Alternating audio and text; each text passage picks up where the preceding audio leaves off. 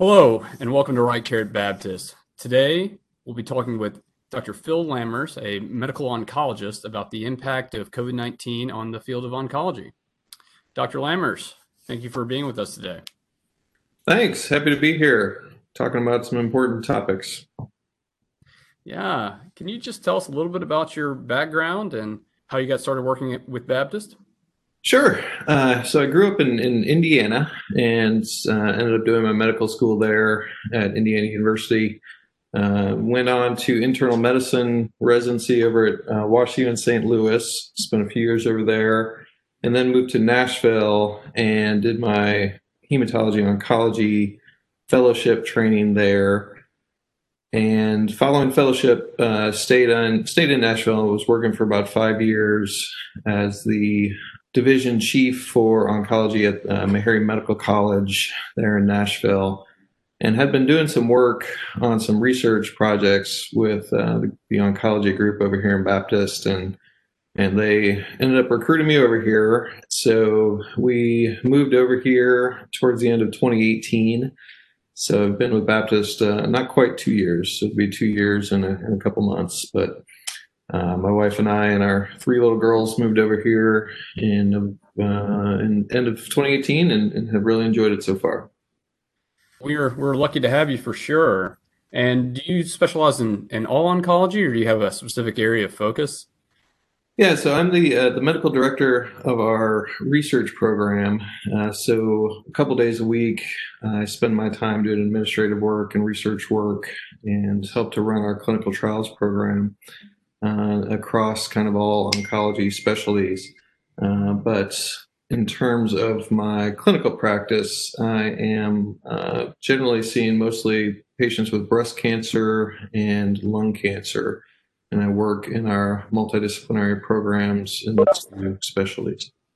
So, COVID 19 has really disrupted all of medicine, but can you just discuss how it has impacted the, the field of oncology and maybe start with the early days?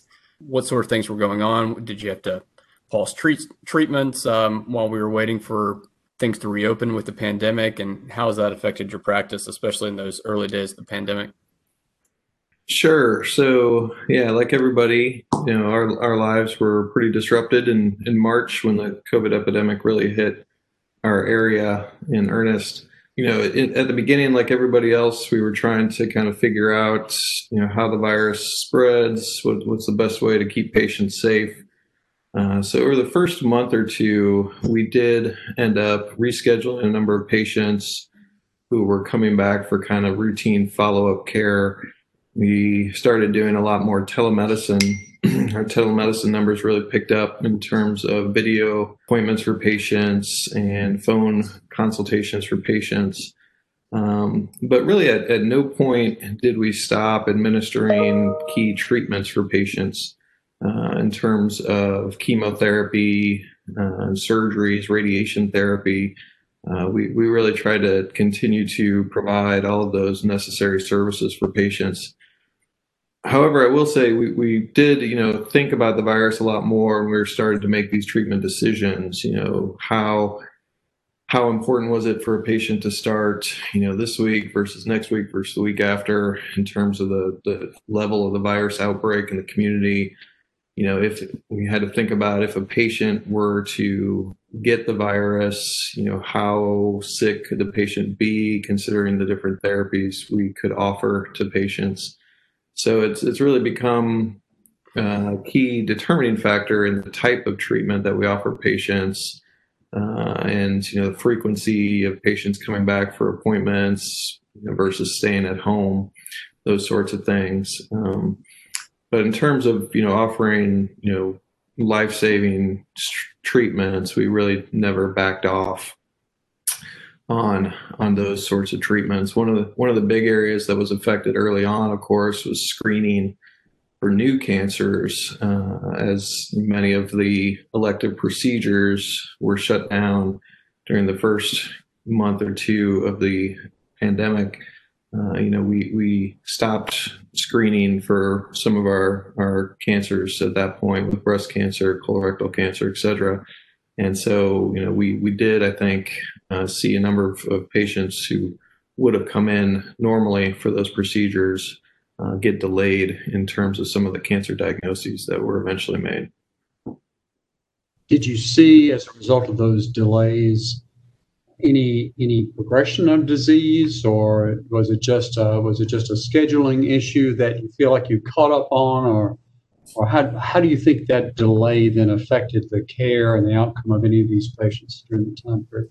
Yeah, it's a great question. I think it's one that we're still still working on. So there have been some studies published just looking at data and doing some you know, mathematics to try to estimate the effects, especially of delaying screening procedures. And what's come out of a lot of that research is that we likely are seeing, uh, are going to see patients present over the next year even longer, depending on how long this outbreak goes on.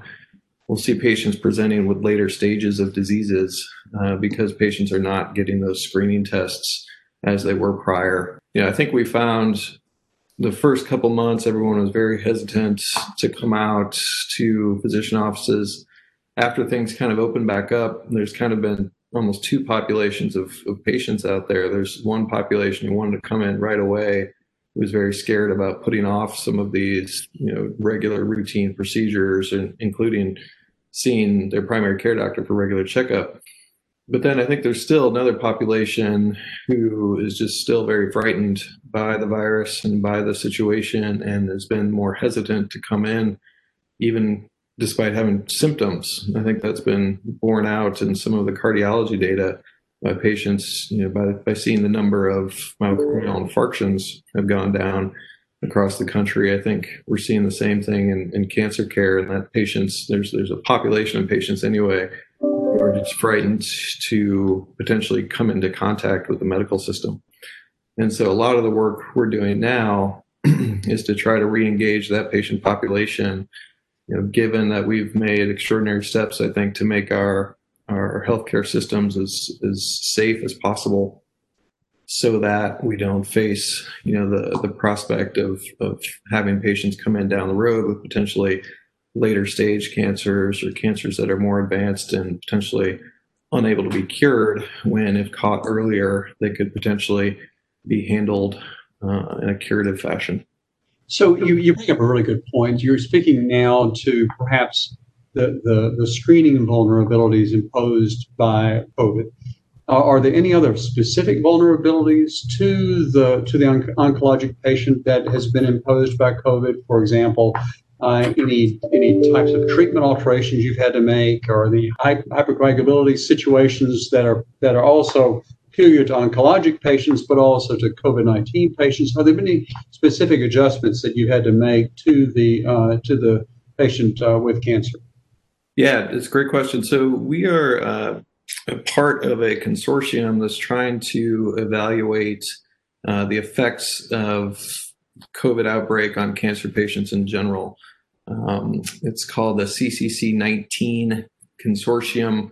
Uh, it's composed of, I think, almost 100 different practices now, both in our country and abroad, and has published uh, several important papers now uh, on a cohort of cancer patients and the overall effect of COVID infection on those patients. And, and what we've really found is that the, the cancer patients in general are more vulnerable to the infection than non cancer patients if they have ongoing cancer treatments or if they have stage four disease.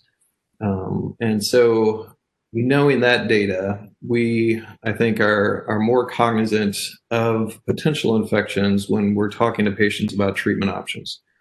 So, if we are, if we have a choice to administer, uh, you know, a round of chemotherapy or a regimen of chemotherapy that tends to be potentially more toxic, potentially could put the patient more at risk for having an infection. If there's an alternative that you know may be less toxic but you know equally as effective or you know very close to equally as effective, then you know we have to factor in the virus when we make these decisions and discuss with patients options and and so we want to make sure that we're very transparent with patients when we discuss those and, and come to a mutual decision as to what what is the best option there so we also have different ways to administer our treatments. There's potentially you know treatments that have um, longer intervals. So some treatments are every week, for instance. Some treatments are every three or four weeks. We may choose a, a chemo or treatment regimen that's that has a less uh, or excuse me, a longer interval of treatment so that patients don't have to come out um, to the public as much for treatments. So those sorts of things are all uh, in the back of our minds when we're making decisions on a day-to-day basis these days. Uh, in terms of the question about the hematologic issues, it's certainly been a big component of, of viral infection. Is, is the especially clotting issues, blood clots, and other uh, hematologic issues borne out by the virus. And it seems to be a problem, like you said, no matter if a patient has a cancer diagnosis or not. But given that you know cancer in general is a hypercoagulable state, uh, we are seeing probably more of those sorts of issues affect uh, cancer patients. So, um, you know, it's something that we all think about too in terms of when patients present with different symptoms or potentially blood clots. You know, we're we're very cognizant of that and the potential impact of, of COVID on on their outcomes and their care. A follow-up question, if you will, kind of on those same lines. Part of the morbidity and mortality associated with COVID is the immunologic response, the cytokine release that happens some eight to ten days into the illness. It's not the only not the only driver of morbidity and mortality for the patient, but certainly it's it's the one that that we all think about the most, just the person with ARDS, we're having a hard time ventilating, et cetera. So how, how does that immunologic response in the COVID-19 patient, is it augmented? Is it obtunded? Is it altered in any way in the, in the oncologic patient on or not receiving uh, treatment? Great question. Uh, in terms of patients who are not currently receiving treatment in terms of systemic therapy like you know, some of our chemotherapies or even immune therapy have a higher risk of death or of morbidity than kind of patients who are matched for age and comorbid conditions. So, you know, in, terms of patients not on treatment, I think the response is pretty similar to you know, patients without cancer. For patients with on, on treatment, I, I think we all believe that you know the outcomes are more serious, patients who are on certain types of treatment, but it's probably not every sort of treatment. So I, I think you know our, our, cytotoxic chemotherapies, which you know may make patients neutropenic at various intervals or lymphopenic. Um, I think we're seeing poor outcomes in those sorts of patients. Uh, we still don't really know what the effects of, of what some of our immune therapies may be on this virus. Uh, there's a been a big revolution in cancer care over the last five years or so, where we prescribe drugs now that kind of reawaken the body's own immune systems to fight cancer cells.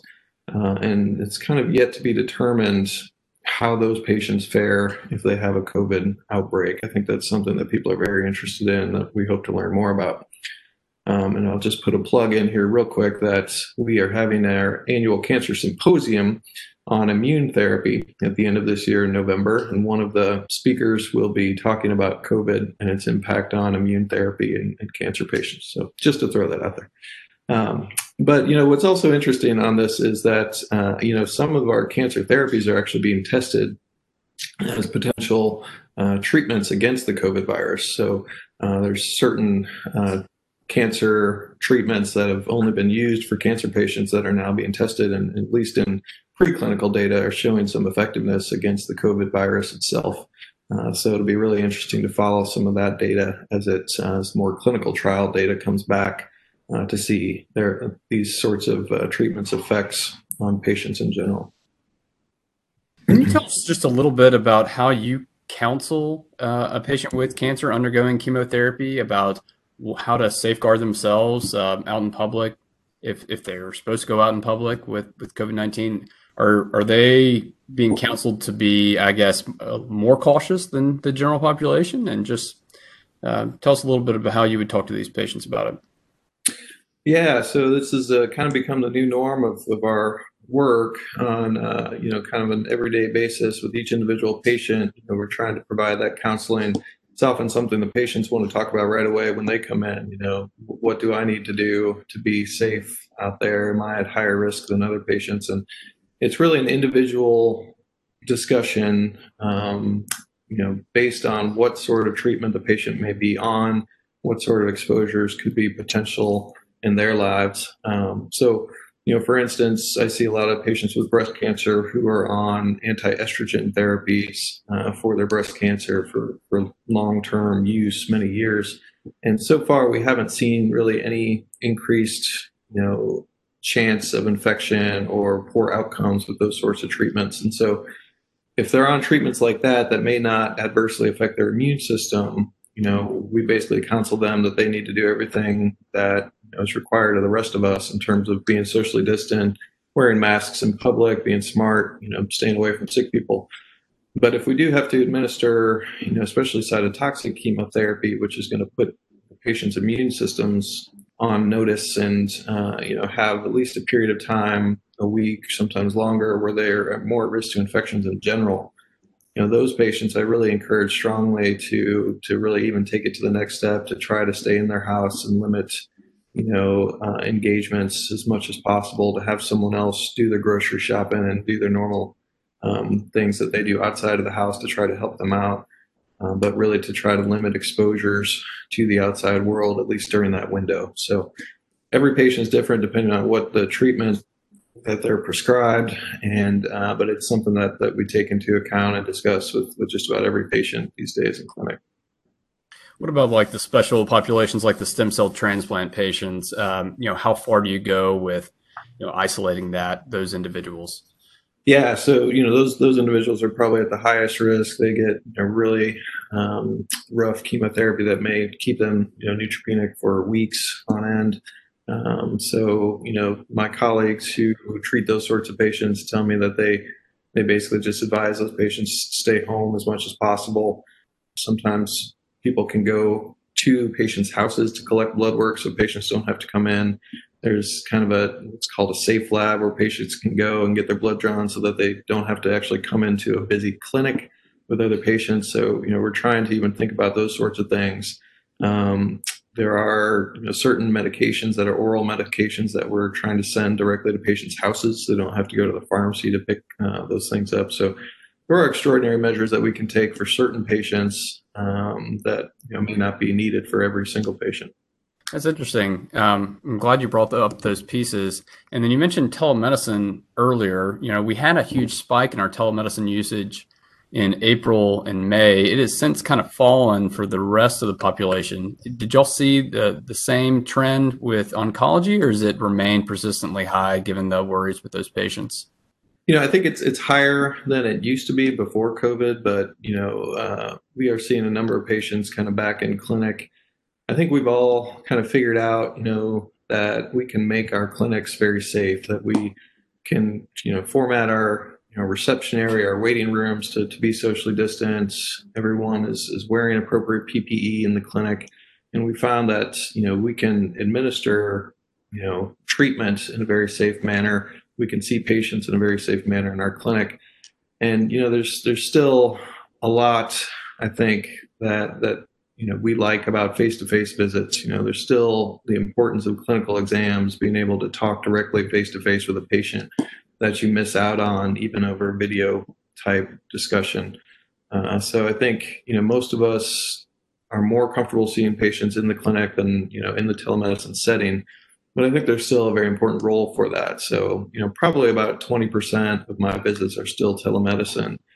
Uh, and a lot of those are kind of follow up, you know, one week follow ups after treatment just to check in on patients or potentially long term follow ups that don't require blood work or imaging tests to be done while the patient's in the in the clinic area. So, you know, I think we're using it more than we did before COVID, but not as much as we did in the first month or two when we just weren't sure, you know, even how safe it was for patients to come to clinic.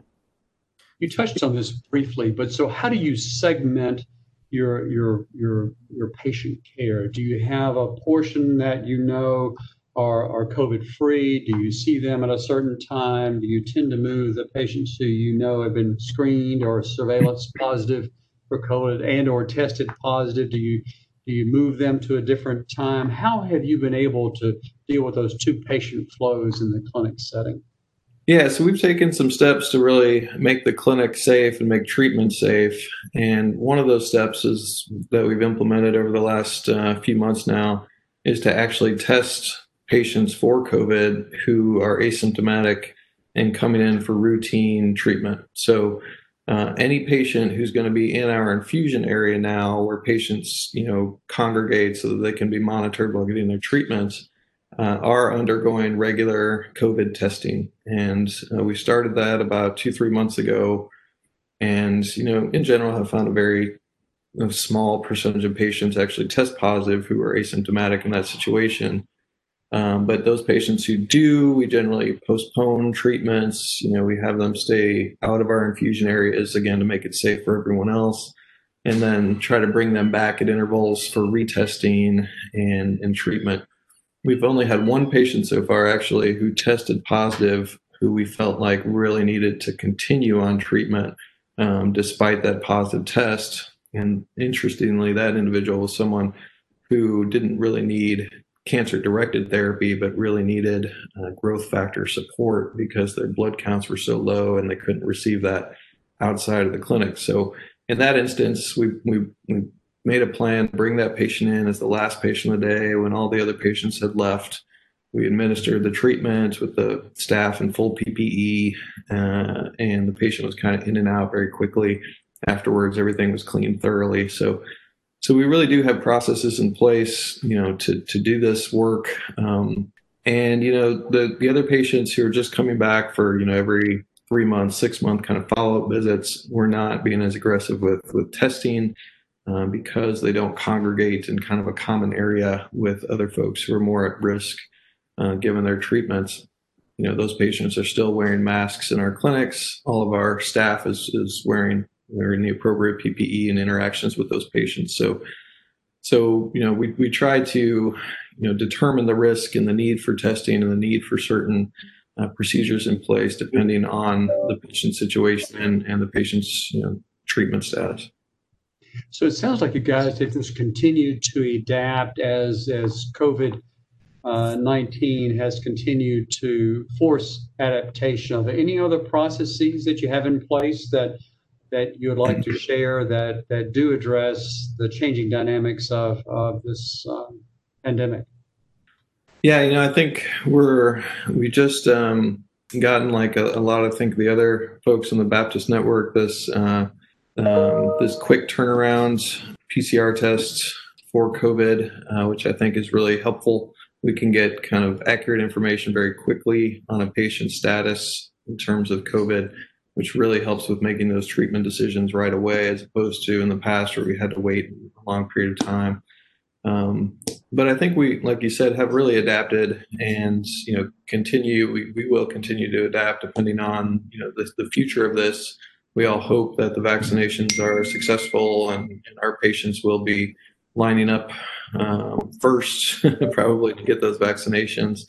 Um, and so we hope that they're successful and and preventing COVID outbreaks, especially in patients like oncology patients who are undergoing uh, immune suppressive treatment. But you know, I think we've worked well as a system so far. We've had very good you know buy-in from administrators, from physicians, from staff in terms of the processes that we've developed and and will continue to develop. Uh, you know, in this in this special time we're all facing.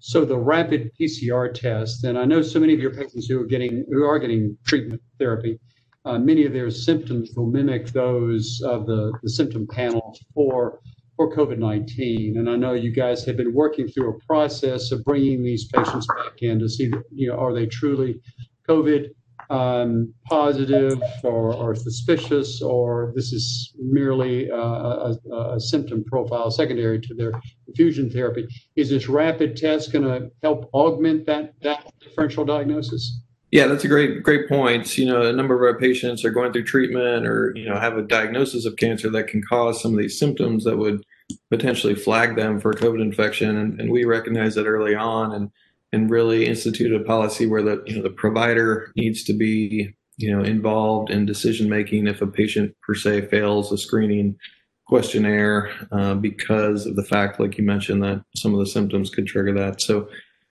You know, I think the, the rapid turnaround test is going to be very helpful for our patients because, uh, you know, a lot of our patients don't have a lot of time in terms of starting therapy or continuing therapy or getting procedures done you know and the more delays in some of those steps you know could potentially you know cause poor outcomes in their cancer care so from that perspective i think it's going to be very helpful uh, to to get that information back very quickly and be able to act on that very quickly uh, so i think you know our patient population is, is one group that's really going to benefit from that right away that sounds really promising.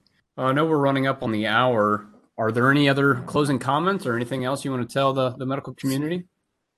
You know, I, just again have been very impressed with, with the work that, that we've all done as a group, and you know, we are participating in in the, the, the national work that's being done. Our, our, you know, we're our patient information is being included in some of the the large national registries that are coming out and showing you know the effect on COVID infections and cancer care in this country. So I'm really proud that we're able to present and, and that data and represent our uh, area and our patients uh, with that information.